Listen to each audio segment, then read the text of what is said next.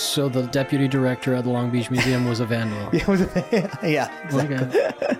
Just doing a show alone was like easily over 10k. Shipping and everything else, installation, the opening, flying the artists out, whatever expenses were in there. So it was at least ten thousand dollars per show. I enjoyed providing the platform. I did not enjoy the sales aspect Yeah, of yeah, it. You know, like that grind and that hustle was just like it was brutal. Museum life is that like the retirement? exactly. we would like take down all their artwork and then put up our own artwork in our house, whatever, and like throw these like art shows like at Yeah. our parents' house, and like that was like kind of how we first started. Like, and invite all our friends over and have these like art parties. Can I ask you a dumb question Sure. about Snoop Dogg? Oh, is there like a bad part of LBC? Kind of the way I go about with the exhibitions that their you know sole purpose is to educate the community. So yeah, they're there for they're there to educate and to like um, benefit the the the uh, the city and, our, and, our, and the Long Beach community at large. Welcome to What's My Thesis. I am Javier Proenza, and today my guest is Paul Loya. He is Deputy Director of Exhibitions and collections. Exhibitions and Collections. Yeah. It's just I would, was worried about getting the order right. uh, cool, man. So you you you are like you you right now you have a show up for called Ordinary People, right? Yes, correct. Yeah, we uh, put that. It just opened up two weeks ago on October sixth, and it's um, put together of six community first led organizations um, as guest curators in the space at the museum. So, uh, Slanguage um, with Mario Ybarra Jr. and Karla Diaz from Wilmington, uh, Crenshaw Dairy Mart. Dalek Studios with Ozzy Juarez and 10 of those artists, Ambos Projects, um, QUA, which is a Ukrainian LGBTQ organization, Okay. and uh, and People's Pottery Project. People's So- Pottery Project. Mhm. Project. yeah, so they do uh, ceramics that um, help support formerly incarcerated uh, women, um, trans and non-binary. So So so then there's like um uh, like is there is it a benefit as well? Are you guys raising funds with No. the art? No, no. It- It's just it's just to give visibility. to give visibility, correct? Yeah, I was reading um, Angela Davis's book "Freedom is a Constant Struggle," and reading that she was speaking about an, um, the the systemic systemic systemic issue of individualism within our society, and us like focusing on sole individuals as these heroic people that uplift you know that are the sole focus of these of movements. And um, i was thinking about that and not focusing on the community aspect of that um, you know with the uh, domestic workers who, uh, who black domestic workers who uh, rode the bus every day in that you know and so and, and gave martin luther like the uh, the platform that he you know was able to lead the civil rights movement with.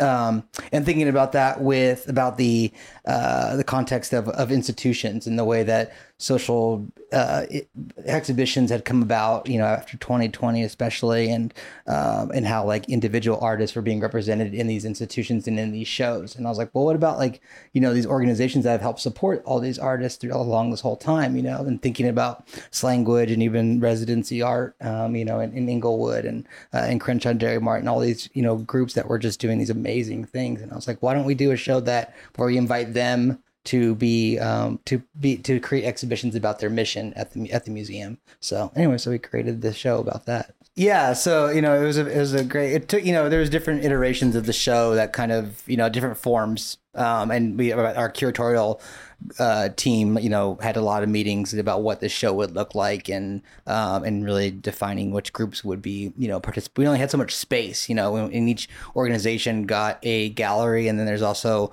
you know, these neutral walls that are in this that are in the museum, and I wanted those activated so that way there'd be a little bit of um, uh, interconnectedness and, and integration within the groups. So that, yeah, So you were mentioning Slanguage. What? Because I I invited uh, Mario. I'm sorry I haven't emailed you. it, it, it, it just this year got hectic. Sure.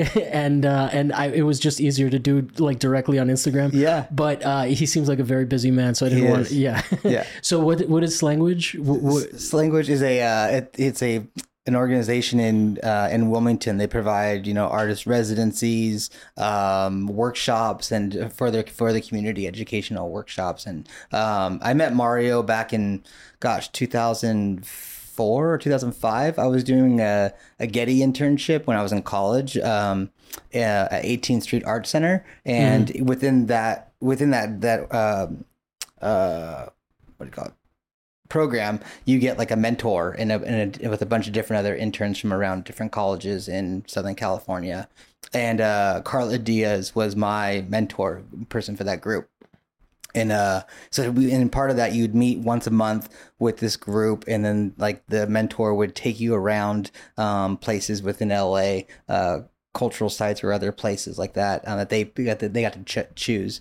And Karla and Mario took us to like you know, a bottle shop in Highland Park. I forgot the name of it. Uh, mm-hmm. And then there was like a muffler shop that they took us to. Places that were just not, you know, and you know, really like unorthodox type of places that, um, but it was fascinating. And they took us to their, they had, the, they had a barber shop at the time that was a Slanguage artisan residency program in Chinatown. And they took us there and um, the actual residency was the barber chair, and it was a, it was a drawing a residency. So, so, you would sit at the chair and draw from you, that perspective. Mm-hmm, nice, yeah, nice. and then and you know, and inside that space was all that what they had on display were um, uh, pen and ink drawings, you know, on bandanas from incarcerated individuals at the time. So oh, wow. yeah, and so then but then the artist would sit in the chair and then activate the chair. And I was like, and I was working at 18th Street Art Center, which is an art, a traditional artist residency program, uh, with you know where artists would get a traditional white space, you know, to activate. And so coming from that and seeing what Mario and Carl are doing, just completely, no, that's pretty dope. Yeah, it was like you know, t- completely just re maybe rethink the way that you know a residency program could be and um and I followed Mario you know at that time Mario I think had done uh, a show at LACMA where he had done a um, installation for the Belmont Tunnel, and yeah, it was like this huge plexiglass wall, and he invited you know gr- other graffiti artists to like activate the space, and um, really you know had you know um, uh, different than other exhibitions at the time that were happening around Los Angeles. So I mean that's interesting. Are you, you grew up in LA? Are you originally in Angelino? Uh, I grew up in Long Beach actually. In Long Beach, yeah. okay. So, so. You, so what? Tell me a little bit about that scene because I've had a few people on, but it seems like you've been there yeah. longer than more than like you know people that just moved there. yeah, no, I mean I grew up there since like yeah forever. I went to elementary school there, and then in college, uh, me and my friends like we all lived within that space. Now a lot of them own homes there and stuff. So oh, it's wow. like, so it's like you know so it's it's it's it, people stay in Long Beach. It's a very um it has its own like art scene. Um, I actually like when I lived in Long Beach, but I moved I we'd commute up to Santa Monica and work at art galleries in, in LA. And so for my entire career, I was doing that. But commuting back to Long Beach because I loved being there because it was just kind of a step out of LA, you know. But and are you an artist in any capacity? Do you have a practice of your own? Or I, I did. You know, I went to college for drawing and painting. I went to Biola University, um, and I got my BFA from there um, and then after college, I was doing, uh, like me and my friends were doing an artist collective around like Orange County.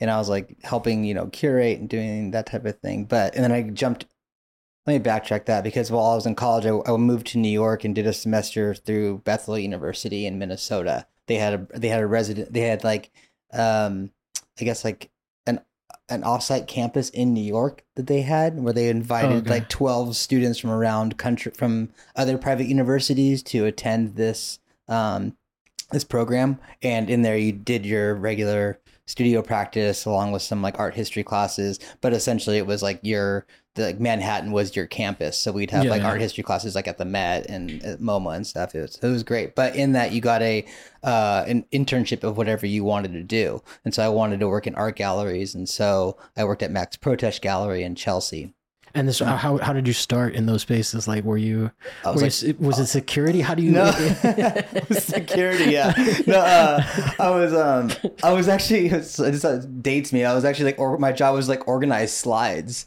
Oh, so, oh, okay, okay. Yeah, so they would like I would run to like the um the uh, the uh, the photo lab and go pick up the slides like on 23rd Street and then come back and then like sit there with my box and just like file slides. And so that was my job. But it was great. I fell in love with the art business of it like at that at, at that exact moment. And uh and so when i came back to la because it was only like a nine month program i came back and i started working for mark moore gallery. And so okay. and i worked at bergamot station and i interned for him and then i ended up working there for a few years. So and that was like while i was in college. And then uh, and i still had my art practice like yeah after i got out of college i was doing um, art shows with with this like little collective of, of us like post grad kids. And um and then yeah, but then I got I think like in like 2000, and I kept on working in art galleries. Then I think like in 2007, I decided that I really wanted to open up my own space, and oh, okay.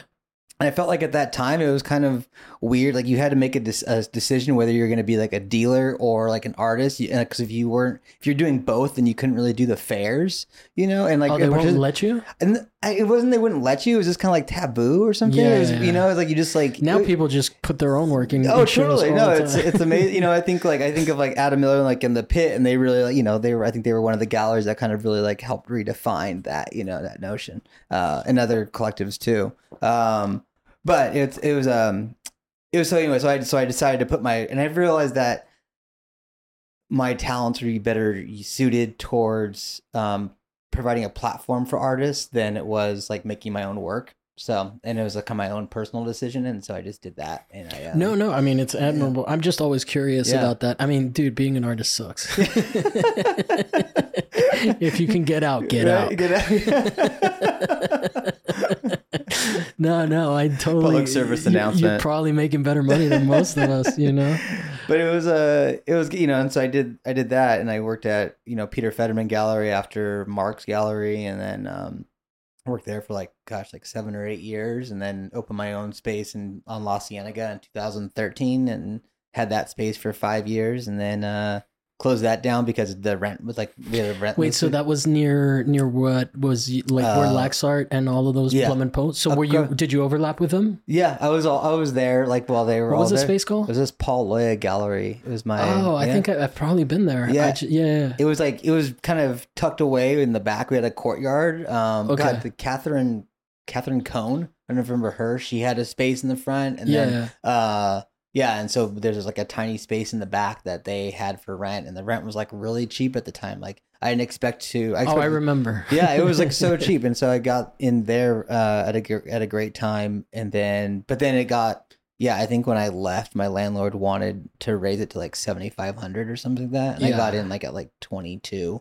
and so it was um seventy five hundred yeah, a month, something like that. Yeah, for that Damn, space, and it was crazy. No wonder that whole scene died. Yeah, it was insane. That's the thing about the speculative element of like L.A., where it's like they yeah come we, we you know we want to raise all the all yeah. the values, and then once they're raised, people just get kicked out. And he know? owned like the landlord owned like the entire street. Yeah, so it was just like this one guy who just. Jeez so I closed that space down, and then I started working at the museum. Like I just applied, I, just oh, applied really? there, yeah, um, randomly. But yeah. well, I I mean I I moved to LA around 2008 and okay. and that like that like I moved to Culver City specifically mm. because it was right there. Yeah. And at the time that seemed to be the spot. It had like uh um K Chung had kind of fallen out of favor. It used to be the big scene, and then right. apparently, do you know uh, Mario Va- uh, Vasquez? Yeah, Mario's Art World. Uh-huh. Yeah, yeah, yeah. I, I, would be like, I would, I would, I would feel a little like your your cred is a little sus because that dude is everywhere. He is. Yeah, yeah. No, no, absolutely. Where'd you move from?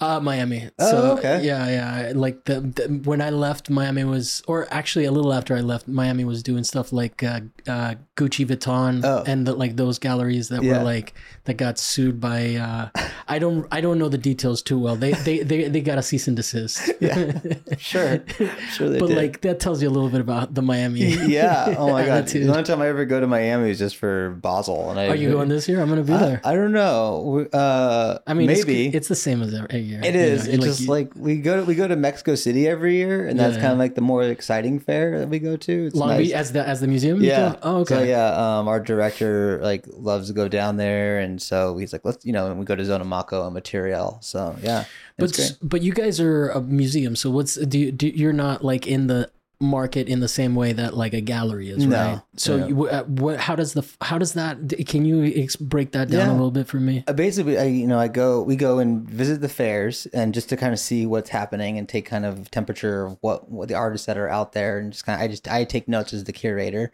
um, of artists that I see and then we go visit the museums and I think um, that's probably the uh, the best part about it is seeing like what, when you're in Mexico. when you're in Mexico. Yeah, see what they have on display. And Well, so- I just meant more broadly. I, I know we were going Sure. off of the Mexico, so sorry Yeah, for the yeah. confusion. Oh, but yeah. I, I meant more more broadly, like what what what defines like what's the difference definition wise? I mean, I, I I have an intuitive sense of what of, like, what uh, of the difference between a gallery and a museum. You know, Oh. but like essentially, like how, like I guess the question would be like the galleries make money through Yes. through the art market, Right, and we're a nonprofit, and So you're a nonprofit. yeah, and the kind of the way I go about with the exhibitions that their you know sole purpose is to educate the community. So yeah, they're there for they're there to educate and to like um, benefit the the the uh, the city and, our, and, our, and the Long Beach community at large. So Cool. yeah, so that's kind of like the way I, I um, gauge it, you know, and create. And then when I think about exhibitions, I'm gonna put together like okay, like how is this going to uh, yeah benefit the community in any way? So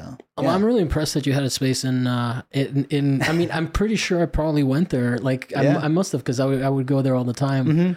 But, um, but that, that's cool. So then, was that was that that was more in the gallery realm for you? Like you were you were hustling the art market, so you've done Yeah. both. yeah, I've done both. Which Uh, would you, or is is is does museum life is that like the retirement? exactly. it's great now. I love like- I love that you didn't get offended. no, not at all. It's fantastic. No, uh, it's great. I, you know, I love uh, I love being able to do my job. Do you know provide artists like space, especially in the museum, and helping their careers move along, and um, and and and showing you know educating the community on you know works I think are important. But yeah, but I didn't enjoy. I enjoyed providing the platform. I did not enjoy the sales aspect Yeah, of yeah, it. You know, like that grind and that hustle was just like it was brutal. Yeah, But, um, especially if you like. I, there's very few, there's only one artist that I know that is like a killer salesperson. Sure, yeah. you know, and she's like she's she started her own company. I'm gonna try to interview her. Soon. Oh, nice. But uh, she yeah she she just like she does she does the selling or she she acquires pieces Oh, for okay. for uh customers, but like oh, amazing. but Like an I'm art like- advisor. Yeah, exactly. Okay. But yeah, I, I I love that how convoluted the way I said it do this thing. And you're like, oh, she does this thing. It's so abstract to me as an artist who doesn't think about these things. I'm like so impressed. But uh, yeah, so so yeah. I mean, the the whole art world is so interesting in, Mm-hmm. in that. But but I like I I, I like the cozy. It's like uh, it's like tenure. It's almost Yeah. you know, really like you don't have to sell. no, I love that part of being. I love being able to uh, just do my job, provide the. You know, I feel like I really like at the core of it, like what I wanted to do for a living was provide artists a platform. Um, and you know, even like selling, I wasn't a great. You know, when I was working at a gallery, I think I was working at Mark's gallery. I was like, oh crap! Like I need to like learn how to sell. And Yeah, so yeah. I so like part time. I went and started working at Steve Madden selling women's shoes. Yeah, yeah, So I was like, I got to sell something and figure out what that strategy is. That's and a so I, good. that's a good move though. yeah, so I went and did that for like I think a year, whatever, and sold women's shoes for a year in South Coast Plaza. Wow. And so that was, you know, so but, but then so I learned how to do that, and then learning from Mark. And, Selling you women's shoes is also seems high stress. Yes, it was. It was. It was very. It was like something they really really like, and you're a dude. yeah, exactly.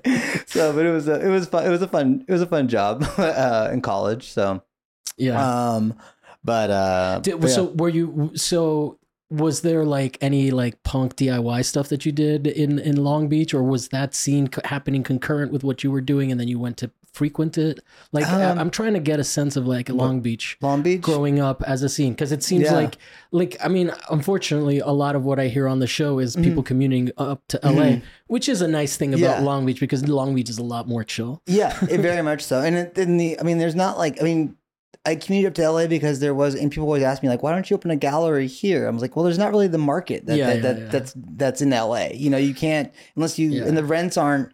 You know, the rents are a little bit cheaper, but they're not um anything crazy. You know, where you just can do that, where you can like just forego making a like not making sales for an entire month. You know, yeah so um so I just so I always commuted up to LA. But I mean like I mean I'm 42 so I missed like that whole you know the you um, bastard the- running marathons Jesus Christ I was like, no, he's like, he can't be my age.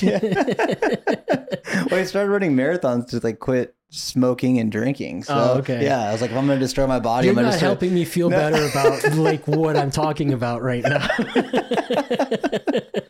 just like put that energy into something else. And so Yeah, yeah, yeah, yeah. but uh but no, but it was I I missed like that mark of um you know that era of like of real like the like the punk scene of Long Beach that like I hear about, you know, and all that type of thing. But so Um, there was one though. there was one, yeah, for sure. I mean like um gosh, I think there's like there's a documentary about uh the Descendents and stuff and i mean i mean there was it was like a whole you know huge punk scene back in the 80s and stuff Okay. so yeah um So you're just, like- thinking more like art, punk, punk art related? Because Yeah. I know that in the '70s, I, I'm literally listening to a thing about the Screamers. I don't know. Oh, if you, yeah. you, oh, you know them? I don't know. I mean, I know Not that, yeah. personally. Yeah, yeah, yeah. I know the band. Yeah, yeah no i mean i i had never heard of them but it does seem like like it was interest it's interesting to hear the these members be interviewed because Mm. they kept talking about like like they said that uh, beck's father or someone or uncle or somebody was like a Fluxus artist or no uh yeah or something something like that.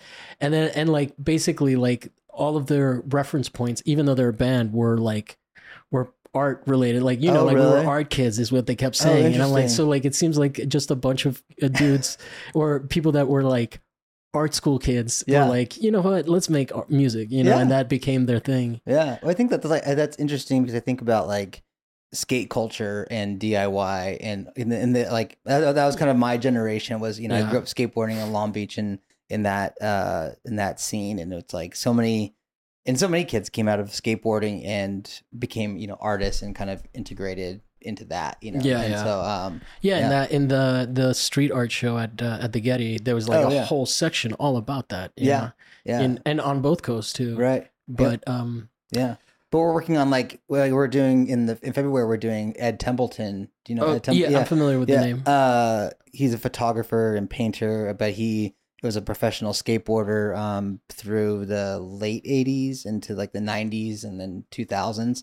Um but he had started the company Toy Machine. oh yeah, and, yeah. and okay so um but when I was like pitching that show to my director, I was like, "Oh yeah, look, like I had my first issue of Transworld skateboarding from like 6th grade." so you used to skate? Yeah. Oh, okay, and so I was like, I was like, oh, look at you know, like this was my first introduction to like really contemporary art because Ed had like the pro spotlight, you know, the center sec centerfold, and then in that was like all of his drawings that were on the uh on the margins of the pages. yeah. And so I was like, and then you know now those same drawings and paintings are like at like Robert's projects and stuff like that, you know, and so um, and then he had just done Jonah, the cover of GQ Style, and for with Jonah Hill, and so anyway, so it was, and it was like the same thing. So it was like to show our director, like, oh yeah, look at this is like 1996 or whatever, 1995 or yeah, whatever you graduated, and then uh, this is like now, and so Yeah. it's still he's still doing the same thing, and but now like, but he took it to the next level of um or you know continued his passion for art and really like went with it into and brought it into the fine art world instead of yeah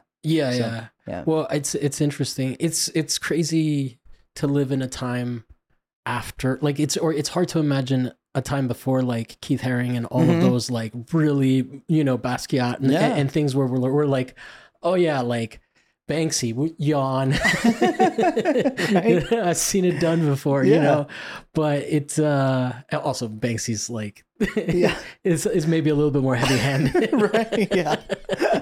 although uh, although Haring was direct, yeah but it, but but it, it's interesting. I mean, I think maybe maybe what makes it a little bit maybe ma- what makes Banksy a little bit more obnoxious is the irony, Mhm, uh, mhm. because like we might be in a in a in a moment where like maybe that was cool at one point, but Yeah. like I think like you know it's maybe since like the mid two thousands, Right, yeah. After that, it was just like uh whatever. Like I get it. yeah i mean well after like that you know the uh, i don't know people like capitalizing on it so much and then people Yeah, like, yeah. stripping it off the walls and it just became i don't know it just lost its Yeah, yeah. uniqueness you know became Yeah. a novelty and just people yeah So, Yeah. it's just- but it's interesting. It- it's interesting, like the commodification of that Mhm. in the first place, right? And then like it being, I guess, I guess Banksy would be maybe like this oversaturation of that. oh yeah um, of that idea. yeah Uh, Yeah. So, did you have a particular topic? I, I like your kicks, by the way. oh thanks yeah Uh, those aren't Air Force Ones. What are those? No, these are um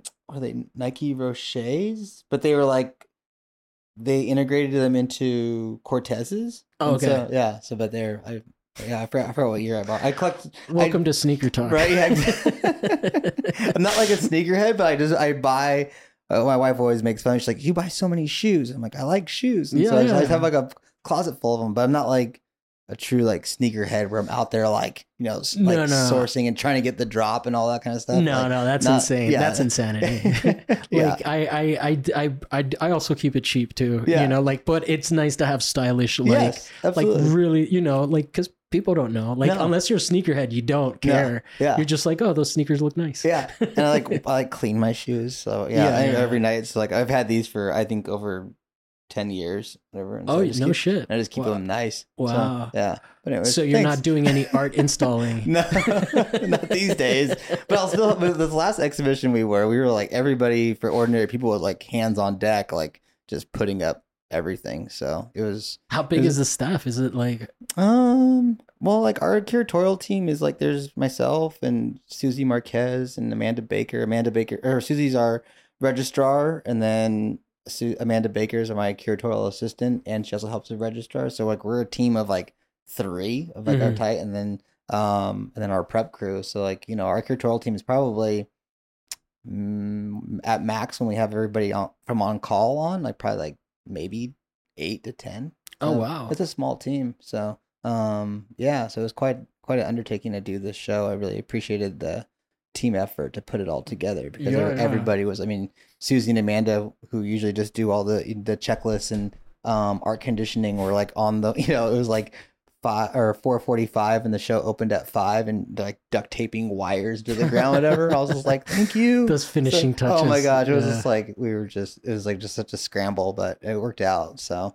um, But, But did, did you have a topic that you wanted to get into? I, I know. Me? Yeah, I know. I prompted you for one. No. I don't want to deny you, you- the opportunity. no, you're the host. You Oh no, no, no! I'm just, I, I'm just saying. Sometimes people want to have a specific thing that they've been working on. Oh. No, they- yeah. I mean, like the, sh- the Ordinary People show was a great, you know, that's what something I've been working on for the past year. And just, uh, I'm really happy that it came together and that people are responding to it and, um, it, and, uh, and the way, the outcome of it, you know, uh, and all the, I'm working with all those organizations has been phenomenal. So Mhm. yeah, it's really been an honor to work with all of them.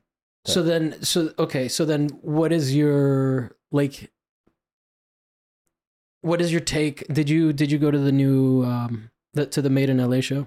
Yes, I did. Yeah, yeah. So wh- how, what, what's your take on that show? Yeah, I'm I'm curious because I have some thoughts. I can lead with my thoughts if you I- want, or and do I- you or do you feel confident? Well, I don't because I didn't see all of it. I went to I went to opening night and the Oh, line yeah. the line to get into like I saw one of the galleries and then the next one the line was like around like I think it wrapped all the way around and I was like I literally don't have time to like Yeah, yeah, do this No, the whole no. thing. I'll come back and then because even Yeah. going into one of the galleries it was it was you know it was um it was amazing. But what was your what was your take if you feel comfortable Oh, speaking to it? No, no. I mean, it, it's interesting to to see it. It kind of uh, one of the things that well, it's I, I, one of the things that always catches me, or I always forget about it, is that it's not necessarily about people that are from LA. Although it is, does include that. It is Mhm. a survey of people that.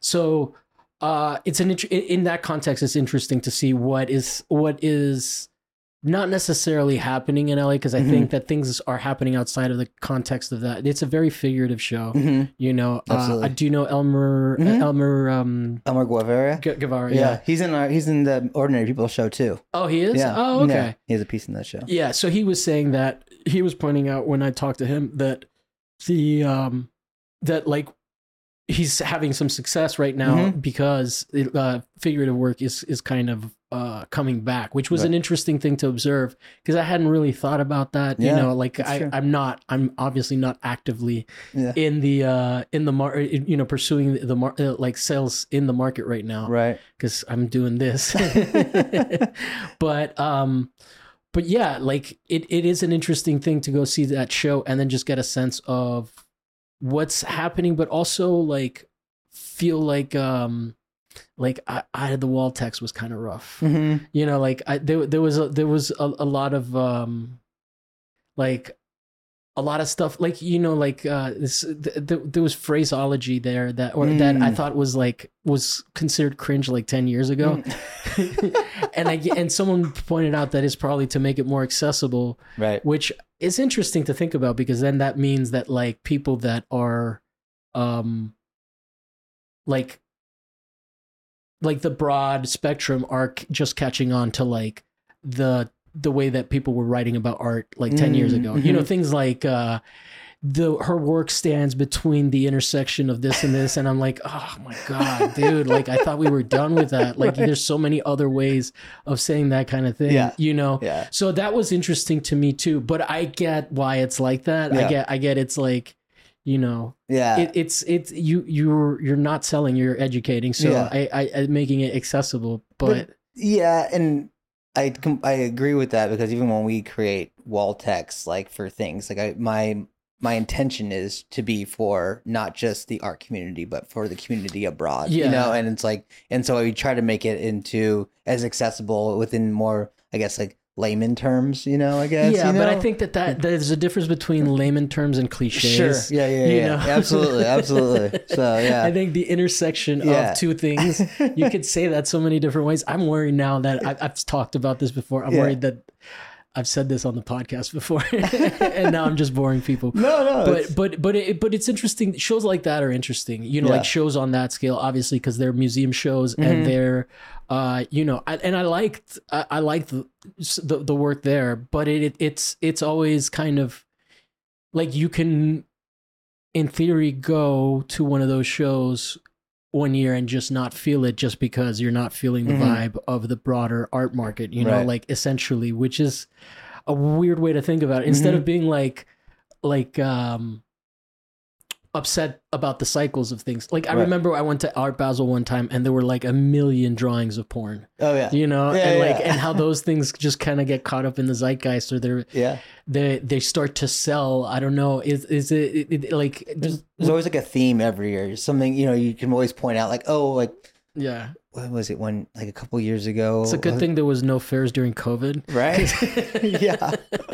Oh, sorry yeah. were no but say? there was like the, you know i think one year it was like i was like oh like there's a lot of galleries showing you know abstract linear work you know and Yeah, that type yeah, of thing. You're like oh okay you know and so you just kind of you pick up or one year it was uh a lot of fiber works Yeah, you know and so yeah you're, yeah you're i remember that yeah, that and you're like, oh, interesting. Like every booth had at least like one fiber artist in there, and you're like, this must be a thing, you know, a trend that's Yeah, yeah. happening. And so, but um, but yeah, you know, the, but I mean, it was good. It was nice to see uh Long Beach artists in the Made in LA show, like Tina uh, Tidawhitney Lek, who actually were Mhm. showing.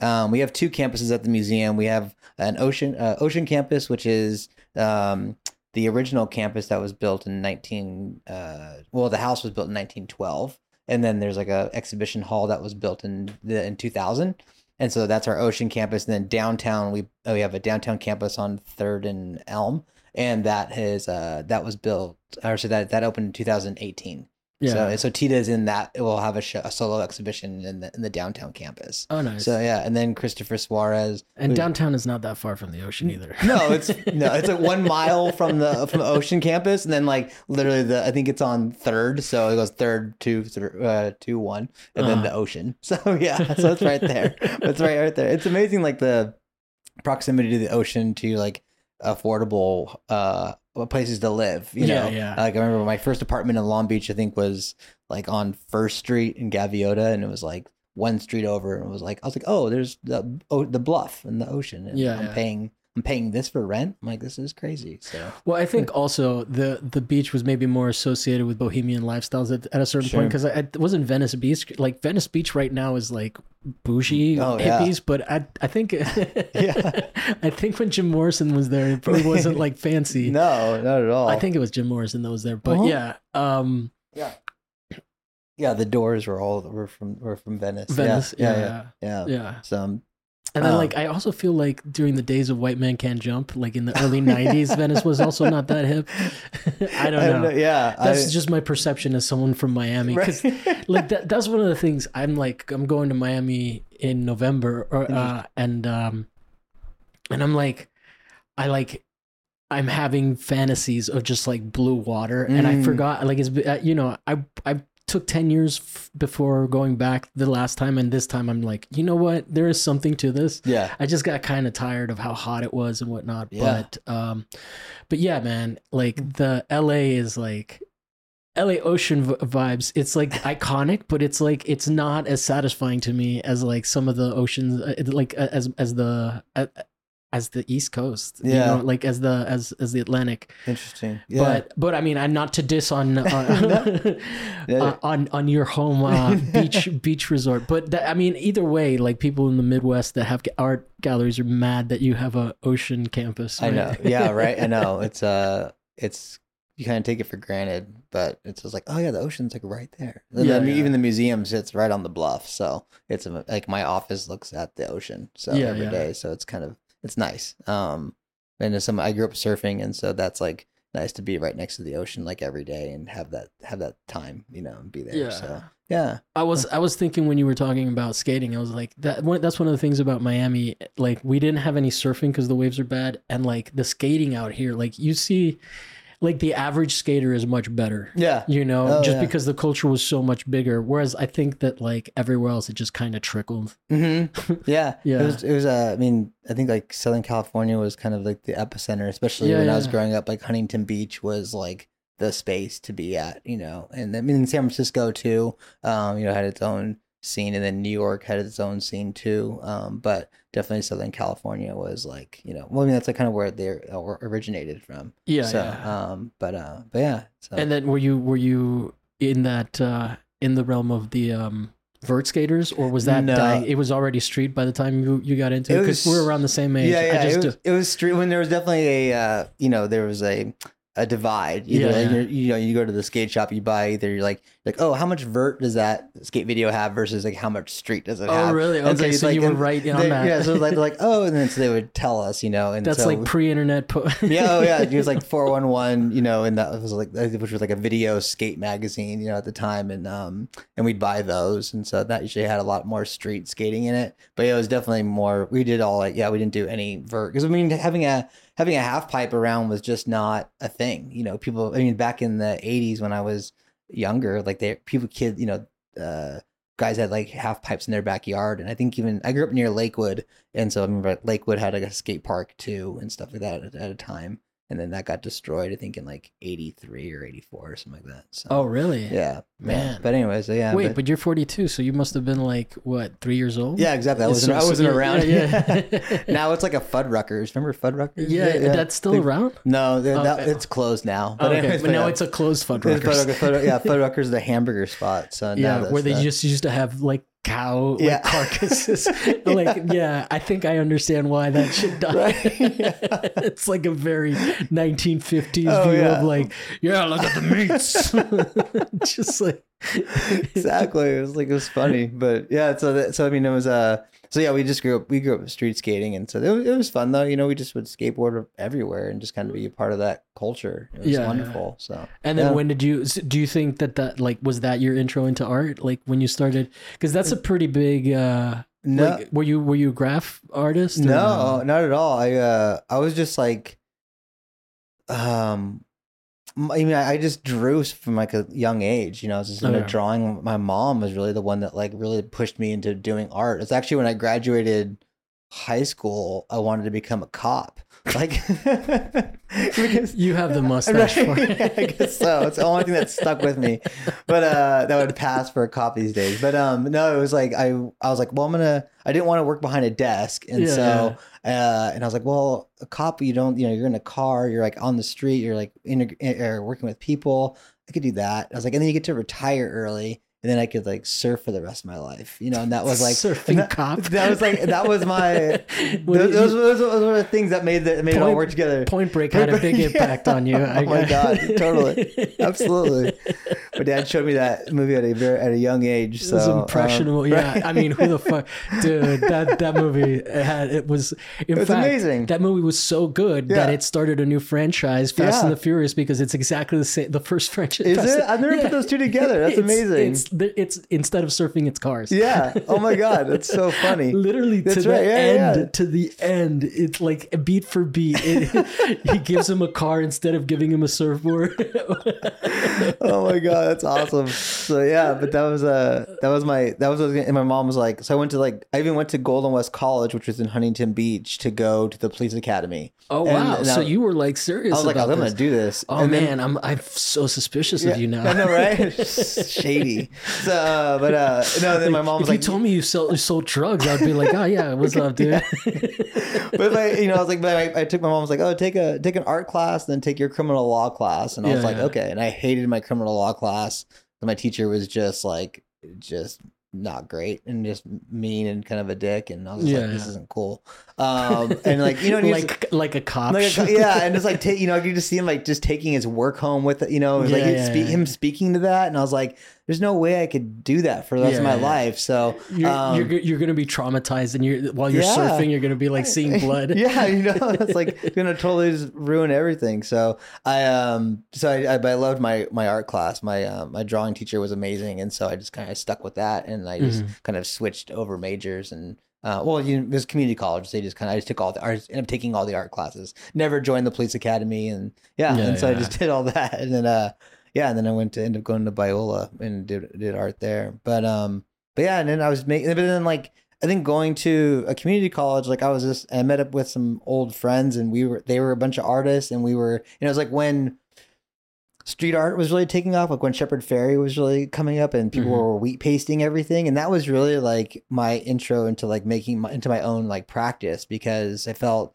like I remember watching growing up watching Style Wars and Wild Style and in the graffiti scene from the East Coast. I was like, oh, cool, but I didn't feel like I was never like into tagging or anything like that Yeah, or, yeah. or graph, and so I didn't feel like that. I feel like that was a very um, closed community that I couldn't like I couldn't access, you Yeah, know. And so I um, but through like wheat pasting, it became now you had like this ready, you know, this photocopying, this ready made that you could just like post up anywhere, and I feel like anybody could really um could could participate in that. And so, So so the the deputy director at the Long Beach Museum was a vandal. yeah, was a, yeah, exactly.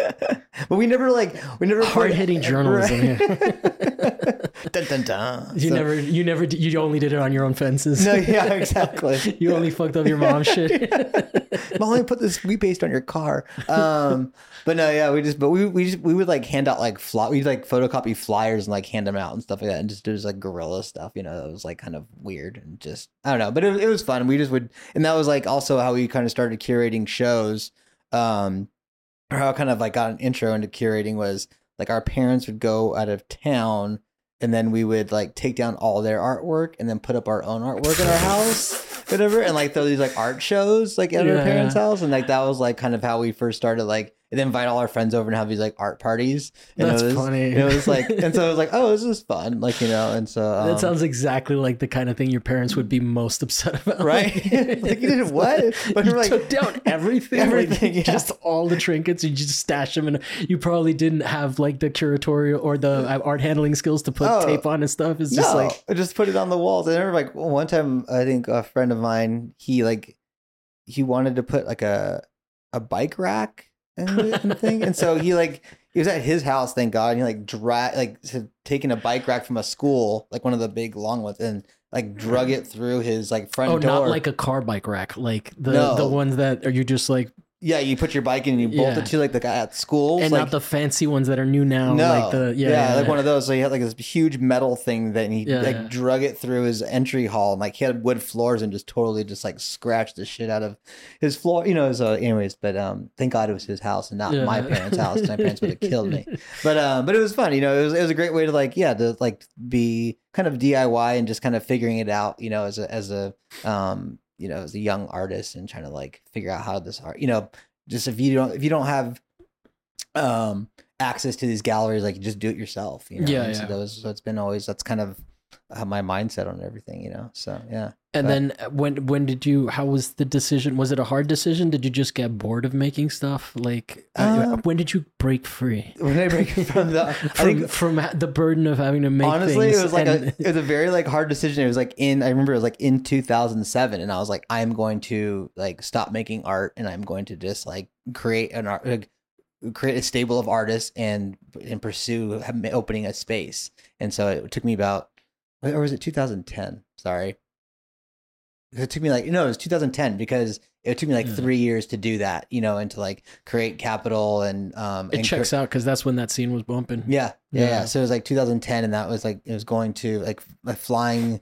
Like oh, and I'd go on work trips, like I would just go do studio visits with other artists and kind of see things that were around, and then just like collect names and then go visit them, and then they and invite them to be like, oh, I'm gonna open a gallery up in uh in 2013. Like you know, I Mhm. put a hard date on it and just kind of set those goals and just kind of started just checking off the boxes. So yeah, You, you know what I just realized is that um, that that scene probably died when the uh, when wait, what year was it that your rent went up by that much?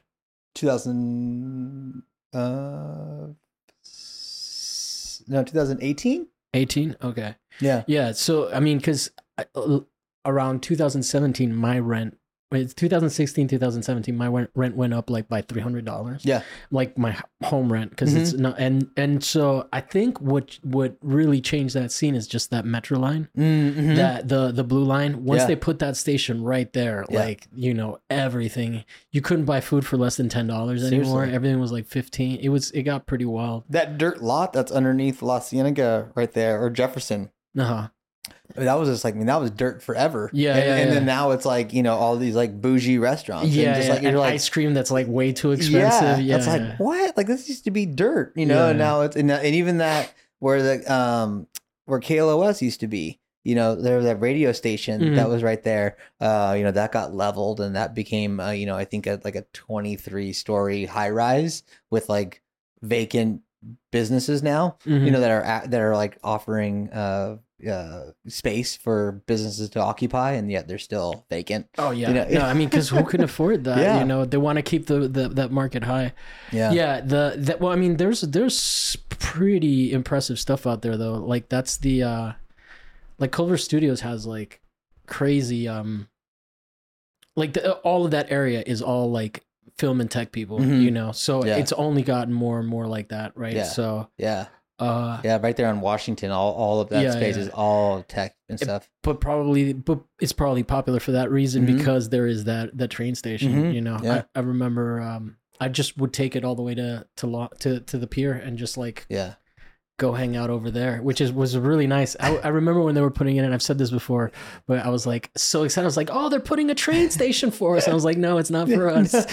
then I learned the hard truths of like that, that you know, because I mean, there's gentrification in Miami, but the scale of Mm. it is like ever present. I mean, it's hard to get away from it. You yeah, know, yeah. No, absolutely. I remember like when they, I was when I started working in Santa Monica. I came back from New York. I didn't have a car, so I would. I was going to school in La Mirada, so I would take the bus from La Mirada to Santa Monica, and then get dropped off at downtown, and then take the bus from downtown LA to Santa Monica from there because they didn't have the the um the blue line stopped there. And so Yeah. yeah. so I wouldn't be able to take it. The so I was like, I can't wait till they put a train extension, you know, there. And yeah, so- yeah. And then the then they I can't wait till did- Javier has to move. Right?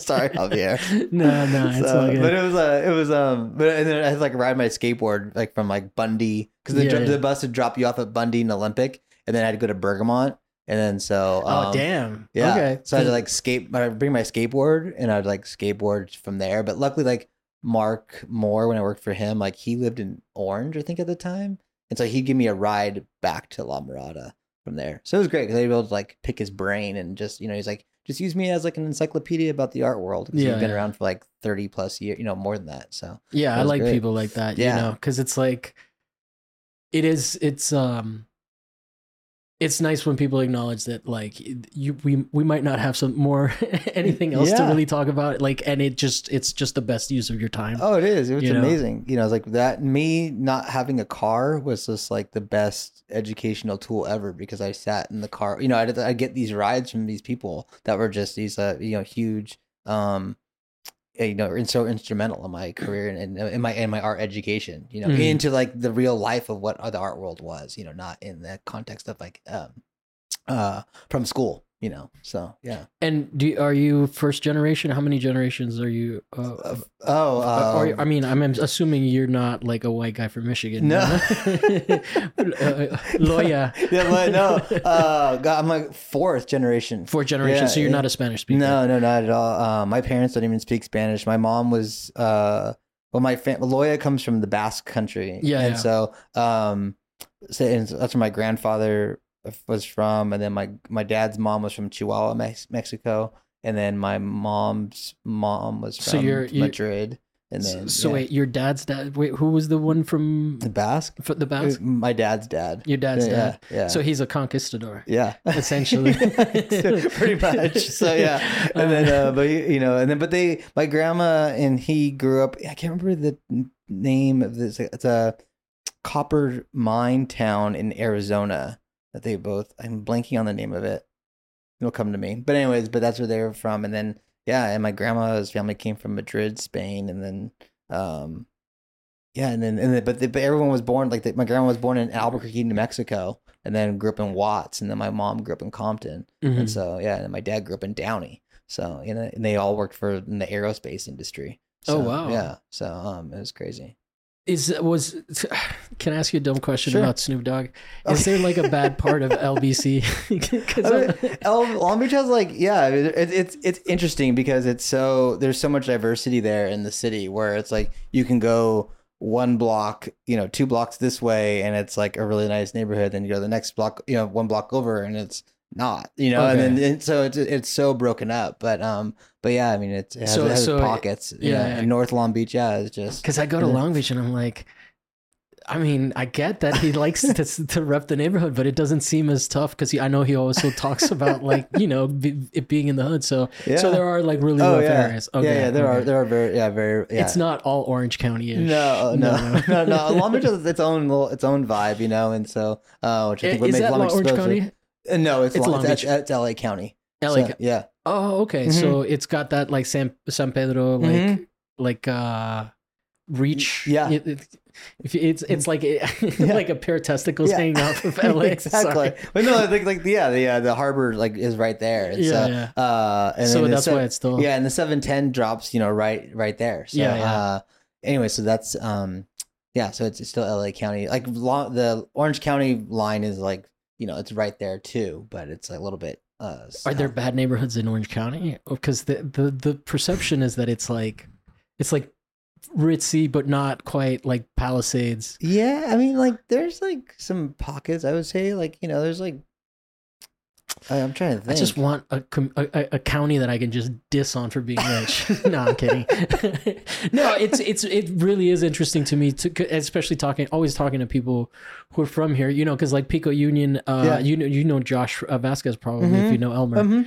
Um, so he's from Pico Union, and like Pico Union is like a happening part of town. You, uh, Yeah. kind of now, you know, it's like it's still in the hip, like uh, rain. You know, it's not quite uh, uh, gotten gentrified yet Right. completely. Like you can still, but it is one of those art, like one of those art buzz kind of areas. You Yeah. know, like where like there are galleries and whatnot. So it's interesting to hear Yeah. as like because i mean it's also nice to have been here long enough to remember like the era of of culver city right Mm-hmm. Yeah. like you know it, la is so interesting how it, it moves one of the things that I that know. that that uh mario was saying was that um the um bergamot was like really happening and it, when i got here it was it was also just dying Mhm. out you know so Yeah. it's interesting to think about the glory days of these places Yeah. you know I mean, there's that great book, L, uh, what is it? Is it, is it called, is it La La Land or LA Land? And it, it came out like in 2001. And uh, it's all about the Chinatown scene, you know, the Oh, LA yeah, art yeah, scene yeah. from there. And that that's such a wonderful, like, you know, a book and a piece of of like of, of, LA history. you know there and then yeah it was interesting to watch it go from like chinatown and then to like in, in bergamot and then culver then all the galleries moved from Bergamont to culver city and occupying that space and then now i guess it's west hollywood Uh, i guess is like the new Oh, spot. West Hollywood is. Oh, yeah, I guess because that's the, actually that is what Mario was saying because that's where Regen and Yeah. and and all of those places Mhm. are. And then even like now even like on west adams is like populating now with more galleries Really, West So, Adams. mhm. Okay. yeah like that place on washington and adams Well, like I mean, it yeah. makes sense because that's where like delicious pizza is. Yeah, oh, yeah, yeah, yeah. So it's like it yeah. still has that like wherever there's like hipstery cool, you know, but not like cringe hipstery, but like actually like cozy. yeah You know, Yeah, there's yeah, a yeah. difference. so yeah, it's it's, it's a it's in um. There's an artist. Uh, do you remember John Millei? I'm He's not a, he, he used to. He's a L.A. painter, abstract painter. I used to show with like Ace Projects and um.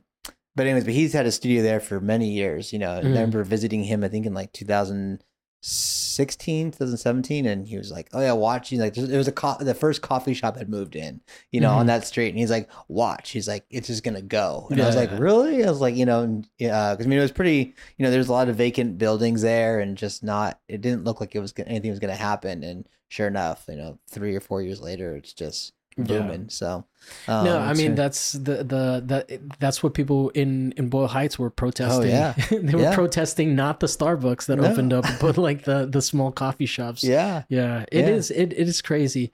It it happens slower than you think, yeah, but it does happen, and Mhm. it's consistent. You know, Mhm. like you just see it. yeah. Um, I know. It's and then like uh, Suehiro just had to move from Little Tokyo. oh, So like, so it it, it I, people are get are worried that Little Tokyo is gonna like lose its like kind of mm, Little Tokyo ness, yeah. uh, because like I hadn't read that. g- yeah. generational um generational like restaurant or I don't know if they're generational, but like Sure. they've staples Right. of of Little Tokyo are having to move because for similar reasons to why you had to close the, the space down. Yeah. So you had a pretty good run then. So you were from 2013 to 2018. Uh huh. Yeah, and then I moved, and I was then I had a sp- I was doing a couple pop ups in Silver Lake. And my friend, um, right when I closed, she had reached out to me and was like, "Hey, like I'm renting a space on Rampart in Beverly, and I Mhm. um and it has like a like a storefront, and then I'm using just the office in the back. But if you need a space, like you can use it, you know." And I was like, "Oh, great!" And I kind of reshaped the um my business model where I was like looking at my sales numbers and was like, you know, like I'm selling everything online essentially. Yeah. You know, I was just, you know, I'd send out and then like, and so I'm like, why? And I've sold maybe 10 things from people who have walked in over my entire five year Yeah, run yeah, that have walked in off the street and bought something. So I'm like, why am I here? You know, I realized that I'm just having this space for validation, you know, and just to be, to have a space. And, um, and then, so anyway, so I kind of reshaped it where I just had the shows open for two weeks. Um, I would do the, I would, rent the space for two weeks where I would just do the setup for a week and then do the opening and then leave it open for a week and then shut it down and then sell everything online after that. Like do a Shopify and do it Uh-huh. that way. And that was working out great because my overhead reduced down from like, I think when I was leaving the space, it was like 3,500 and that wasn't including bills. Wow. So, and, and even the production of the shows, I mean, like, No, no. I was mean, like- the budget wise. So you you mu- you had to sell stuff. yeah, oh yeah. I just mean, like, based on just the do- overhead. Just doing a show alone was like, you know, it was easily over 10K, you know, every time we did a show. Um, for like the length, we would do shows for, I think, um, what was it, eight weeks? So it was like two Wow. months, two months rent on that, and then shipping and everything else, installation, and, you know, um, the opening, all those things, you know, sh- uh, flying the artists out, whatever, whatever expenses were in there. So it was at least $10,000 per show. But then I reduced my, and you were doing one a month. uh, it was like one every two months. Every two so, months. Yeah. So it was just like constantly, just like you know, Wow, dude. like yeah, it was crazy. But uh, but yeah, but reduced my overhead down to like I think six hundred dollars, you know, for a show, whatever from ten k to six hundred. and then you bought a Porsche. Yeah, I was like, this is great. So, and then I got yeah, and then I applied to the museum because I was like doing that kind of part time, and there was a part time position up at, opened up at the museum, and so I was like, oh, I'll apply to that, and then I can do this gallery thing on, this, you know, because I was working, I was essentially just working from home, and I had my first son, so he was like brand new, and Yeah, so I was like, oh, I can just be home with him, and then I can work from home, and then do the, you know, kind of manage both, and then yeah, and then the museum actually were like, you think? But they were opening up their downtown campus, which they hadn't announced yet, but they were Mhm. like, I went in for an interview and like, actually, we think you might be better. We need somebody to help activate this new space that we're that we're getting. Um, and it's in downtown Long Beach, and we think with your experience with your gallery, you can help us, you know, do that. So I was like, sure. So I just I took the job at the museum, but then I had to put the gallery aside, you know, and I was like, so, that's so- fine. But I mean, what I'm getting here is that your credentials for the Long Beach Museum are pretty. You know, something happens to me like an idiot. Once I meet somebody that has a job that I used to seem impressive, yeah, I'm like, oh, it's easy to get because Paul Paul does it. But then I'm like, now I'm hearing it. I'm like, oh, you ate shit for like five years. yeah. More, I mean, it's like it's just interesting because too, Is- like is was- it is it which is more stressful? I, mean, I would imagine the gallery, like the ten thousand dollars shows, were more stressful than Oh, the yeah. nonprofit, right? Yeah, yeah, definitely. You know, um, but there comes like a lot of you know i think that there comes with a lot of responsibility with like the shows that we put on you know and Oh, yeah, doing yeah, that yeah. it's just like it's because you know you're just it, you know when you're doing the gallery and the commercial side of it it's just like you're just selling product you know essentially you know just simplify it but um along with ideas but with the museum it's like yeah you have to like you know think about how this is going to benefit the museum there's all these other aspects and different components that go into putting a show together so um, But you're it- not going to be showing Piss Christ anytime soon, right? So what if I could? It's amazing. so, uh, but yeah, but it, it's it's been it's been wonderful to to be there, and um, but yeah, you know, I think it's it's interesting because I've had like you know I've worked in I've been doing my job for like 20 years now, you know, 20 Wow, plus man. job, you know, being in the art world and just kind of learning, and from the time I stepped foot into a gallery and deciding that this is what I wanted to do, it's been like yeah, almost like 20 plus years. So it's like that sounds. I mean, that sounds amazing, but it also sounds exhausting. yeah, As someone who's who's been doing this for just a little while and doesn't even install shows, Yeah. just like as people come over to talk to him about their experience, I'm like, God damn. I mean, this scene is it's it's great, and there's a lot of really interesting and good people, but it's Yeah. like, it's it's exhausting just be just geographically, you Mhm. know. like you Mhm. came from Long Beach to do Mhm. this. yeah, it was great. You know, it's like like oh, like I left at like three thirty. Whatever. I was like, Oh, wow, okay, like I mean, just to get try. I got a coffee and stuff before, so I was like, I got Yeah, here a little early, but um, but it, it's fine. You know, I think my commuting from like La Mirada to Santa Monica and just kind of making L.A. the size of your, you know, like really like from my commuting so many years because I spent Yeah, like yeah. 13 years commuting from Long Beach to Santa Monica, just sitting on the 405, just in that grind like every day. And it was Yeah. before podcasts were around really, Yeah, so yeah. I'm just sitting there listening to like Mark and Brian from KLOS and like K, you know, just anything to like. Yeah, it was it was brutal, but um, yeah. No, but- I but mean it's good, but it's been great. Well, I mean, I, that, I'd like, I literally have a fight with myself every time there's a show to go to Mm, about like right? staying in or going, and Yeah. like that in and of itself is like, I mean, not that I've, uh, I, not that like. I'm sure New York has its own like problems. Not that I know what Mhm. that experience is like, but uh, just like it, it- you have to want it. You know, Yeah. you have to want to be involved in this scene, and Right. and you have to be able to like it, it despite the things you don't like about it. Because I'm sure the list is long for anybody that participates in any kind of scene, right? Like Mm-hmm. Right. you you have your like your things like, where you're like constantly like, do I care enough? And you're like, fuck, I do. It's who you want to support, you know, and, Yeah, and being there and just be, and showing up for, you know, it was just like Yeah. um but it's just it but there's no like there's not there's not like a centralized like you know new york has the Yeah, lower yeah. east side and chelsea and they would have like thursday nights was like the art walk and everything would open on that one night so you could hit all the things you yeah, know yeah. whereas la like you, there's nothing like that you know i mean no, no. saturdays maybe but not really you Not know? really. not And really there's, not like, anymore and you can't really hit multiple things at No. once. Yeah. So so it, it's crazy, but I, I wanted to get oh, do, un- unless you had a thought. No, no, go. Uh, I wanted to. So then you're talking about the um, how you go about the like you you've mentioned that you, like the curatorial practice is a little bit different from the gallery to the Mm-hmm. museum. So you have addressed the fact that it's like educational Mhm. and whatnot, but like, what do you have like a a core thing that you're that you as a curator like not to say philosophy, but Mhm. like but something in the realm of that, you know, after I gave the show at the Hammer shit, like, do you have a curatorial philosophy? Yeah. but but do you do is there like like what is the the main drive of your interest? Because it seems like, especially if I'm going off of like ordinary people Mhm. and things like that, Yeah. you you do have like you are uniquely from this area, Mhm. right? Like, Yeah. do you do you work with artists from other places? Do you have interests in that? Like, Um, or is the Long Beach Museum mostly local historical kind of perspectives and dialogues? mostly it's southern california like you know So in we- general, yeah okay. we kind of go across that and i've been trying to like really integrate you know long beach into the fabric of the la art scene Yeah. you know and, and Which I think is is like important because yeah, because it's like oh like you know, it, we're people uh, and one of the things when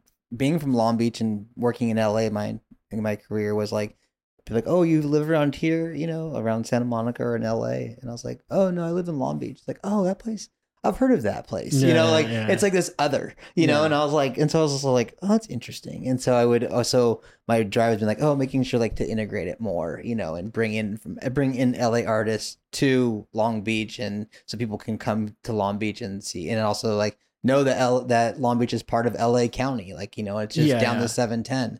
Um, It's but- actually a lot easier to get to than Oh, people think, be- especially during the hours that you would go see art. Yeah. you know. Yeah, absolutely. And we have a beautiful restaurant that's on campus too, so you Oh, can come and have lunch, you know, and um and make kind of a day of it. There's tons of things to do in Long Beach. So, um but I think like my generally like I like to when I think about shows, yeah, I I I think about shows like and how they can connect to like everybody. You know how like Mhm. it's not just for a specific audience, you know, or like or to yeah, a specific demographic. It's like everybody can connect with it. You know, my you know, my dad was a uh, my dad's a microbiologist, you know, and comes Mhm. from the science world, you know, and so for him to understand what I was doing was like kind of abstract. Like, you want to do what? And I was like, you know, and I was like, you know, I, when I was like practicing art, like laying on the ground in the driveway, like smoking a cigarette, and like looking at a painting, like you know, upside down. He's like, "What the fuck are you doing?" You know, and I was like, you know, he comes home with his like tie on, and his little badge from his from his laboratory, and um, and I was like, "I'm making art, Dad." You know, he's like, "Whatever, dude." Like, you know, so Did you did you ever have a breakthrough moment with yeah, him? no, we Okay, did. When I when I lived in New York, he came and uh and I had to like put together a show, and so he was like helping do the setup and just kind of like got it. He was like, "Oh, this is what you want to do," Yeah, you know. And I yeah, was like, "Cool, like you get it." And so he just saw you know the possibilities of that and seeing me in my environment you know and just like and like and how i was my mind was just like thriving that he was like oh this is what you want to do so um so that was really cool but uh How old were you when that happened? How long did you have to wait? Gosh. I was like, I think I was like 22, and I think I, Oh, yeah, that's was- not too bad. Not too Yeah, bad, but yeah, I was still like, I mean, that was like from We're like lucky eight- like that. yeah, it's like 18 till 22. It took about like four. years. But you still, you know, they're my parents are always like very supportive of my interest in art, especially my mom and stuff. So, but um, so with that, I always think about my my parents and just like how how like how would they connect with this show? You know, is it something that is accessible for them? Like, will they get the gist of it? And um, and dealing also, I think one of the first shows I did at the museum was um like you know finding connecting points like what was like Leroy Grannis who was a photographer from um Palos Verdes and uh, and in Hermosa Beach. And um and he, he was a part of the Palos Verdes Surf Club. But he shows with like MMB Gallery and Mhm. does all these like wonderful photos from the 1950s 60s and early 70s of like the surf culture you know. But in in his his son lives like right in San Pedro still you know. Oh, wow. so um and so there's like all these there's like actually a photo that we dug up for that show of like the Palos Verdes Surf Club like sitting in front like just down the beach from the museum you know with all their surfboards when there were waves in Long Beach like in that in the harbor right there so um anyway so like to like you Wait, know there, there aren't waves in Long Beach anymore. no there's a break wall Oh, so there's a break because Oh. because of the uh of the tanker ships that come in Oh, okay. so there's that. So they they made a break wall. I forgot what year. There's always been like I forgot what year they built that, but they're always trying to um get signatures to like tear down the break wall. You always hear rumors they're gonna take the break down. There's, just- there's gonna be waves again in Long Beach, you know. but there's like there's like there's like islands in Long Beach, like in that harbor that are actually like uh they're like faux islands that are actually oil um drills. Oh Whatever wow! stuff is Yeah. that, oh so- no, I'm not familiar. But okay. that, I mean, When you come, you'll see them. They're like right. They're literally right outside of the museum. oh Yeah. wow! But they're and they're they're close. When I was little, I was like, oh, people live on that island. 'cause it looks like a hotel. Yeah, But it's really just a huge tower. That's a thing. But yeah, and so um, but anyway, so so so anyway, so thinking about those type of things, like how can how can the general audience, you know, that if a if somebody who's not into, who's visiting the museum for the first time, like how are they gonna can they connect with the show and can they connect with the narrative of the exhibition? So yeah. And then, it, I mean, just a quick question about like any anything that people don't know about the art market when you were running like or Hmm. running a, a an art gallery like that because Yeah. it sounds like you were you, I mean just based on location it sounds like you were doing pretty good especially if your budgets are 10 grand right Yeah, I mean, okay. I was like, I was like skimming by. Know, I wasn't I mean, making. I, I don't imagine you were making crazy No. profit, but you were, but like, uh, like what kind of, like, what price point were you guys selling stuff at? Um, Like Um, I think like 15, 15k, or is that no? I mean sometimes. I mean some depending on Depending on scale. on the scale of it, but mostly like, everything would start. I wanted to make it accessible, so okay. like it was so like- you've always had that ethos. yeah, yeah. So it's always been like you know like making because I was just you know I started collecting art when I was you know, uh, in my early 20s. Mm. You know, just like I just was like, oh, like you know, I because I worked in the galleries, be like, oh, I want to buy this, and they'd put me like on payment plans or something like that, you know, to buy. So I started collecting young, and so I just kind of knew the power of that and how you could part how it's important for as a collector to participate in the ecosystem of the art world, you know, Mhm. and like supporting artists and what that means and how far that how far that one purchase can go, Yeah, you yeah. know, um, and so Without uh, it, there is no ultimately no infrastructure. Exactly. Yeah. And so, uh, so I always wanted to like implement that within, you know, the, um, the, uh, the, stru- the foundation of the, mu- of the gallery. So yeah. Um, well, so, that's cool that you could that you could go to like Blum and Poe and then next door, Yeah. or you know, just down the down the way, just get something for for much Yeah, less. Yeah, exactly. So it was like, you know, and, and I mean, it was still within, I understood like the, like, what was an like a little bit of a stretch, you know, where it made it special to buy. Where you Yeah, know, like yeah, really, yeah. it was like like eight hundred dollars to like nine hundred dollars was like you're like, oh, I can, you know, I can kind of like drain my savings, whatever, to buy this, but then I have this like really cool thing, you Yeah, know, yeah. where it wasn't like something where like I'm, you know, I remember it was like a gallery down the way that was selling like prints for like 25 bucks you know and it's like there there isn't It that devalues. it. Yeah, yeah. To It's some not- degree, yeah, yeah. so it was just like it's a different thing and so um uh uh so anyway so yeah so that was that was what we did so but it was like it was anywhere from like 900 to like yeah to like i think we had pieces that were like yeah 14 to 15 thousand dollars you know and so Yeah. yeah and we would take those we do we would do miami we did like pulse art fair when it, Oh, that was like a, Yeah, yeah. a popular fair It's not. Um, it's it's defunct now.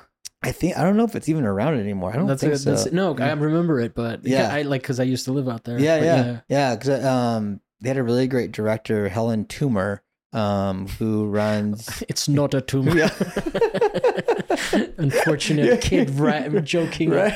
I would just do that to her every day if I was her classmate. And she she runs the I think she runs the New York Photography Fair now. But brilliant, wonderful woman. burning bridges before I meet people. right? don't get in photography. Don't apply to her fair. So, uh, but no, but she's uh she's great, and so it was really strong when under her uh, under her directorship, and Yeah. um. And so we did that fair. So we'd bring like the expensive things there, you know. And so and and when I worked for Peter Fetterman, that was interesting because we had uh he did so many fairs that I learned how to like cut you know how to cut costs on doing the fairs. So Mhm. you know how to get like the cheapest booth and negotiate lights and you know because they just nickel and dime everything out of you, you know. So yeah. Are they? Uh, do the do fairs tend to be that profitable? I mean, you you would think that they are, but I've so. uh, really. I don't Like, know. I mean, I don't know what the, I don't know the the Did you have like like sales success at those events? I broke even, so You I guess yes. So But you got yeah. exposure, Yeah. so then it ends up being paying off Mhm. like that. Yeah. Because I don't know, it, it's hard to imagine. It's such a non-conducive, like Yeah. it, it- like booths are not conducive to art viewing, No. right? Like especially the like Basel itself, the convention center. Yeah. Like it's exhausting. It's so dude. exhausting. It's like, like, you, you you know you you go to a museum and you get tired and you and then you go to Basel and you're like oh my god like art like looking at art is tiring It is. even and, and that much art, you're just like, whoa, like your brain just like, you feel so drained. And when we go with the museum, we'll go to, you know, sometimes we'll go, well, usually we do Basel in one day, and that's just, that's just that Yeah, day. But some days we'll do two fairs, you know, and that's really brutal. the the problem is that it's it's two two day it's three days back to back hmm and then uh like you know like i know people that have that just didn't sleep Yeah. like no no but the traffic at this point to get into into south beach is so bad Yeah. like we're into miami beach not south beach Yeah. uh is so bad that like you yeah like i went last year and i was just like i don't want to go eh, like i don't want to drive down there again because No. it's like i don't know miami miami just doesn't have the infrastructure for the traffic that it's grown in the last 10 years Yeah. it's crazy I mean, going down Collins is just like Yeah, by yeah. Thursday night, like you can't even move. and Brickell is Yeah. insane too. Mhm. It, Brickell used to be nothing, dude. Like the- it used to be like there. it was crazy. I there's like all this skyline, Mm. uh, you know, near uh, Tobacco Road and all of that. Yeah. Like which is like, it's it, it if you had it's it was happening when I was living there, but then I like I left for ten years and I came back and I'm like, Wow. oh my shit, oh my god, you know. my favorite joke to tell while I was over there, which everyone probably is annoyed with, is that oh, the, the Brickell's gonna make a really nice uh, coral reef eventually because Right. it's like all they're developing all this stuff and it's just sinking. Yeah. you know. So Yeah. yeah, that's pretty wild. That's what. Yeah, it is crazy. It'd be interesting for you to have. You hope you get Mario on the show. Vasquez? No, Mario. Uh, uh, um, Ybarra Jr. Oh yeah, yeah, Yeah, because he, you know, we, he and I were having an interesting conversation about when he would go to Basel, but like in 2001, Mhm. you know, and really going there early when like Basel was like, you know, just Yeah, that's before I, I really like cared about art Yeah. at all, you know. so he was like, and he's like, yeah, like you know, like we were me and I forgot who it was, like his buddy, were, like the only guys, you know, the only Chicano artists like out there, you know. It's just like so. Um, it's it's interesting. So yeah, Yeah, yeah. I would be interested to hear his take on that. You know, No, you eh, swap stories. And it and it, as it gets bigger and bigger, it becomes more of a like a celebrity Oh, thing, yeah. you know. So it's it's the parties crazy. are wild. I mean, it's just like I remember going to like a couple parties where it was like, you know, you had to go into this hotel and like through this back door and then like down a set of stairs and then there was like another like oh yeah, there's like a huge mob of people that were just like wait like I don't even know how they were chosen to go to this party, but then like you go down then it's like this a vacant theater. yeah. You know, and you're like, what? Like, how does this exist? And how did this party even have? Like, you're like, I'm like, how did you hear about this party? You know, just my friend who like invited me to go to this thing. He's like, oh, so and so, and I don't know, but everyone's just like, yeah, just kind of trying to get their way into some type of function there. It's kind of crazy. I remember when I was a kid, like Fat Joe was doing an interview on on MTV. I know, right? and uh, and he like and he was say like they were talking about Miami, and he was like. and He was like, nah, nah, we grew up in poverty. this is nothing like that. And I was like, and then that's when I was like, ah, yes, Yeah, that is yeah. probably very correct Yeah. because like everybody is like I, it, there is something weird about that place it's just like uh it it, it is uh like you know there are neighborhoods that are not great Right. and and there are really really poor people but I don't think I, I get the feeling like when I'm out here in LA that even today there's like much more poverty. You know, I mean, like Mm. especially you know just Yeah. just now walking down the streets. Is it worse? Like, it, has LA gotten like harder? Do you think for people to to like survive it? So Absolutely. I so- mean, even the time that I've, yeah, I mean, it's just, um, it's gotten a lot worse. So it's Yeah. worse than the '90s, which is like considered like the worst. I mean, I not get- not in terms of gang violence, but Yeah. in terms of like poverty. I, you know, I can't really speak to that because I was like, I, statistics, yeah, yeah. because I was like, I was so young at that time. You know, at that time I wasn't coming up here the way I am now. You know, Yeah, and yeah. experiencing it. So, um, but yeah, I mean, it's even, but from the time when I've been commuting to LA, it's gotten like Yeah. far more, far worse. Miami So- today does not have Yeah. that. Really? Over here. Yeah. That's in fact, it's awful to say, but one of the things that I'm excited to to go on vacation Yeah. for is just take a break from like you know being in a city that has so much of that like Mhm. and just like it's like it really does wear on you i think that Mhm. that is part of the other thing that like you know you have to drive far and then like i'm trying to figure out why it is that i want to go on vacation from Mhm.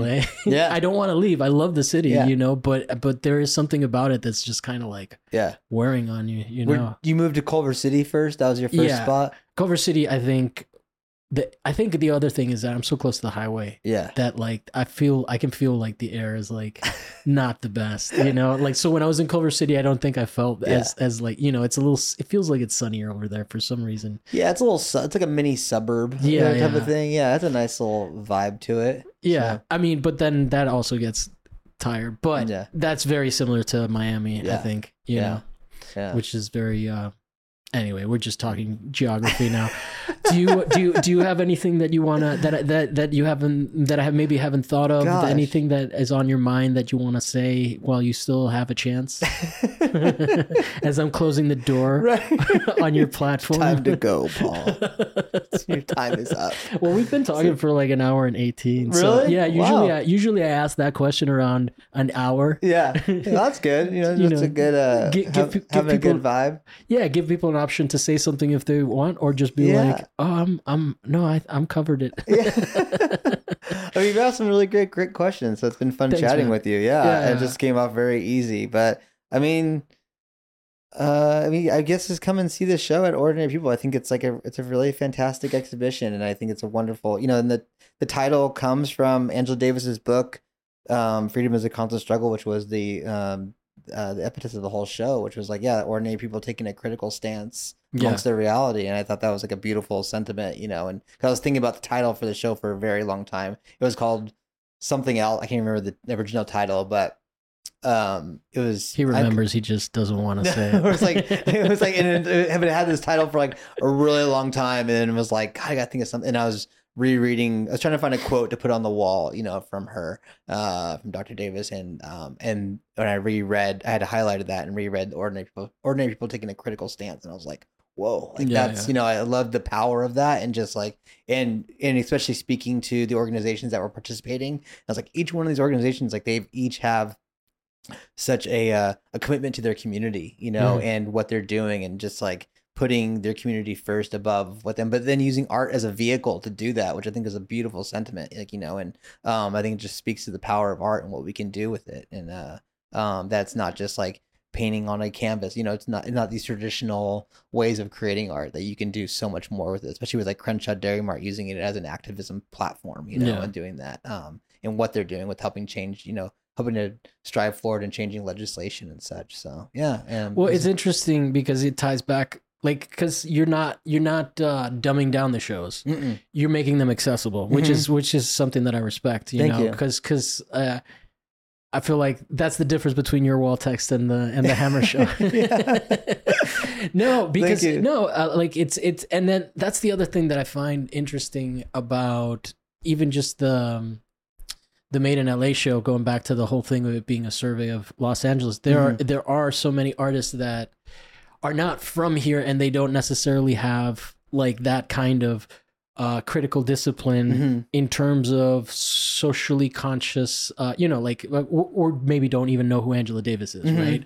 Uh, and and it, it is it's interesting like that's what's interesting about that show it does it accounts for that mm-hmm. which which i respect but i feel like people from la mm-hmm. Tend to have a very very particular spe- experience of the city that it's almost like it's almost like you have to be from somewhere else to make art here and mm-hmm. not talk about things that are social, right? Like right. it's it's because it's a fucking disaster. I mean, it's a beautiful disaster, but yeah. it really it it really is. You yeah. know, like it's insane. Yeah. You know, like and and part of that insanity is why it's so great to live here. Yeah. It's it's, it's kind of like Times Square in the seventies oh kind gosh, of vibe, you know. But like it's like, yeah. hey, something's not right, and then I think maybe out of that comes like people taking care of each other. That thing about you were talking about community, because there are so, like I don't while as horrifying as some of the stuff that happens out here is, like the, there's also mutual aid groups that I don't see anywhere else. Mm-hmm. Like I, I mean,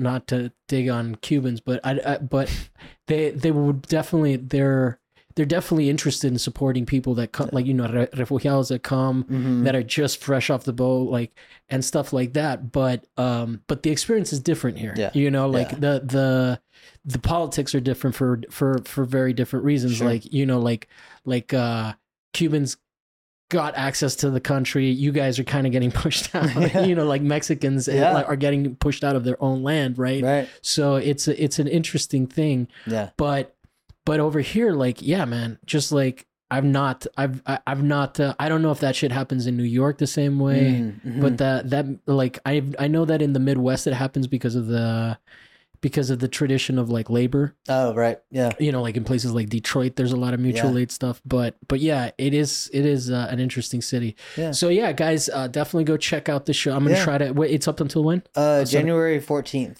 Oh, okay. I got yeah, time to put out. Yeah, yeah, yeah, for sure. Yeah, I'll be good. And then, um, and then that last weekend that the show's up, uh, Crenshaw Mart will be doing two performances there. Okay. So, yeah, Patrisse Cullors will be performing Stained on the 14th, and then um, Jailbed Drop will be performed. Um, Jailbed Drop will be performed on January 13th, along with a panel discussion after that. So cool. and then you can go to the, you can follow the museum um, at lbma.org, at lbma um, at LBMA is the is the handle on Instagram, and um, you can follow there for programming details and things like that. Because we'll be doing um, talks, you know, throughout And you, the that run you host, right? Yeah. that I host. Yeah, that I, I take it to sit down and talk with the artists, which is always fun to do, and just kind of like When I saw you doing that, I was like, okay, future guest Yeah. knows how to talk. it's funny, you know. It's just like I enjoy. Yeah, I wanted to, with that. I wanted to kind of like because you have these wonderful sit downs and these meets with these artists and studio visits, and I really wanted to bring that kind of sentiment, a casual conversation, Yeah, uh, to camera and bring that for the for the audience to to um to be a part of. Trust know? me, bro. I, Yeah. I relate and I support it. You know, yeah, we need It's an fun. army of us. Yeah. We need we need all the podcasts in the how many world. to- how many podcasts have you done now? I'm uh well uh, number two hundred is coming out in three weeks. Cool. So, yeah. Congratulations. Thank you. It's amazing. I, like I said, I really enjoy watching your show. I watch it and listen to it on the way home. Thank you. and so I really appreciate um, what you're doing and the, and the guests that you're bringing on. I think it's a very diverse and, and just wonderful array of, of LA people. You know, is it all LA people that you bring on? Uh, no, I mean I try to talk to people outside of the. Yeah, LA scene. okay. Uh, but I mean like the majority of people just because of proximity. You Yeah. know, but I but I do try to get referrals from people from other towns. You Yeah. know, like because I, I also am curious about how other cities Sure. do the do the scene. But LA is also a really important place. You Yeah. know, like like I'm getting to the point where I'm like. Well, I can't buy property here, so but I still want to like keep a foot here, Yeah. you know, like until until I can't afford to live here, you know, because Yeah. it is it is expensive. I'm rent controlled, so I'm like, Oh, nice. nice. yeah. until that That's- shit falters, I'm in LA, Yeah. you know. But-. But I think it's like it's interesting because I think you can cover like I think our age group in the way the years that we came up in the art world is a very interesting time where we've seen such change. Oh yeah, you know, yeah. and um and a shift in things. And I think being able to bring the guests on that you have are speaking yeah. to that, you know, and I think it's wonderful to kind of have that um uh that oral history that you're creating. So, Thank you. Yeah. I really that is a very very that's very good compliment from a very Yeah. qualified individual. Thank you. so I will take that to heart. Cool. And and when I have those moments of self doubt, I'll be like I'll be like people are listening. they are absolutely so. Um, well, cool. And then uh, your personal one is Oh. if you want to see this gentleman uh, uh, out in in Running? r- marathon attire with your cute nephews. Yeah, those are yeah my kid. Oh yeah, my nephews. Yeah, yeah. yeah. So the, I'm just at Paul Loya. Um, I tried to post art stuff on there, but mostly it's my family, but which is interesting. But uh, and running. So yeah, my other My love. my dyslexic brain has such a hard time not making your two the the L from your Oh, Paul right. and uh, uh, Paul. Pa- Pauyoya, Paul- right? like, like, no, no, you know, you know how like uh, you sometimes with screen names you don't really read Yeah. them until you read them and you're like, oh shit, There's two L's. I know when I was like when I was making art and I was like signing, I was like, oh, this is so cool because it's all the two L's like stand up, and I was like, this is yeah, um, uh, contextually, yeah, this is compositionally wise, this is wonderful, you know. And so, but now it's just like yeah, it's kind of followed me around. So, but uh, but yeah, well, cool. Well, Thank you, thank you for having me. Appreciate No, it, man. No problem, man. Yeah. And uh, we'll be back next week with another guest with another topic that may or may not be art related. Cool.